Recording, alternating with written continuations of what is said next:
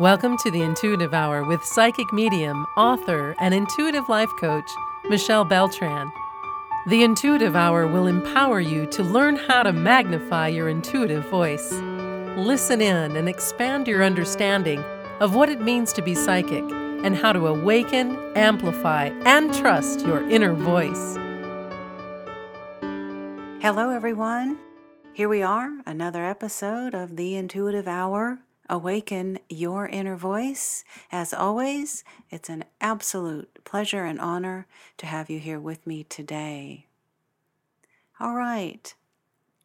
Today we are talking about knowing when our practices are actually working. The short answer is you will just know. Identifying psychic ability is not rocket science, and like any inborn talent, your abilities are already at work.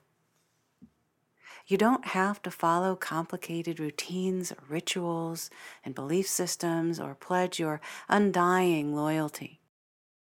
If you think you exhibit psychic abilities, you probably do. The only job you have is to identify whether or not those abilities go above and beyond the ordinary. You decide when, how, and to what extent you will use your abilities. It is an absolute choice that you make Research on the subject of psychic skills may lead you to believe that pursuing a career or avocation as a psychic is a complicated, long distance run to the finish line. It is not. The simple truth is that any raw talent requires training. While a person may have been born with a talent, it takes professional training to make the most of that talent. Famous artists and musicians had mentors and teachers or served as apprentices. Training is giving innate talent over to study. It's talent that becomes a skill. Your major concern should be how to take a rational approach to experiencing everything psychic and then determine whether or not such experiences are actually for you. You want to ask yourself some of these questions. That is, do I pay attention to my random thoughts and feelings? Have I begun to see connections as something bigger and more important? Is my overall awareness of people increasing? Is my awareness of emotions and spirit increasing? Am I noticing the possible implications of something more attached to an object? Are you more aware of your surroundings, sights, sounds, textures, and smells? You also want to consider asking yourself and looking into working to discover which psychic abilities you may have or may not have. What is your lean or your penchant in this regard? Do you spend quiet time meditating and contemplating what exists beyond the reality of this world? And finally, are you realizing that small, seemingly insignificant things are things from which to learn? Consider all of this as a gauge for yourself if you can say yes to any of these questions, your psychic abilities are at work. If you're not sure of your abilities, no need to despair. Take no notice if you feel unsure or if you aren't making quick response. or progress, you may not be aware of the benefit of what you're doing or the impact you're having on others just yet. It may come over time. You may be the victim of a misguided focus or a false belief about your influence and your gifts.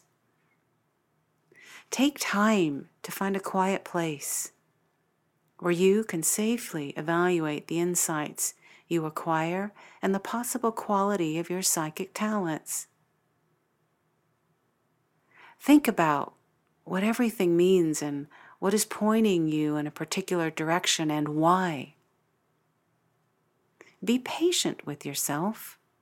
Concentrate on your sensory attunement and be aware of the quality of your energy output. There are a number of benefits of developing your psychic sensibilities or clairabilities. The practice of any sensibility, your clairvoyance, your clairalience, your clairaudience, gives you access to other dimensions as well as an enormous responsibility.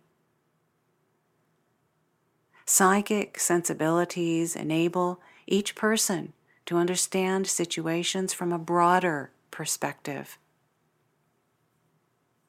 The development of your intuition and psychic ability is not unlike learning any other skill. It may be difficult at first, but it gets easier as you develop your expertise and become more proficient. There is a lot to sort out when you embark on a program to engage and work with your psychic abilities. A clear, theoretical, base, and practical techniques will help you focus your efforts you will have to practice techniques and look into proposed theories, read and learn. You will need to learn to relax and relax on cue, making it easier for you to pick up non physical cues, too subtle for beginners to detect.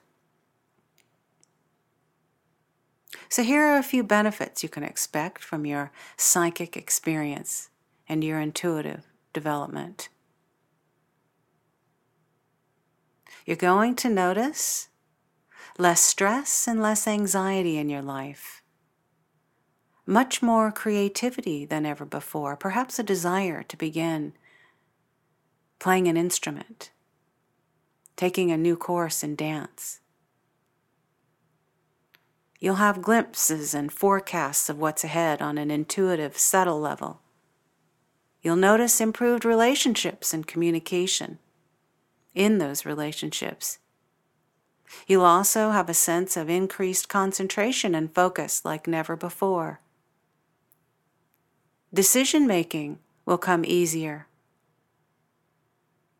Also, increased discernment about matters and issues in life for yourself and others.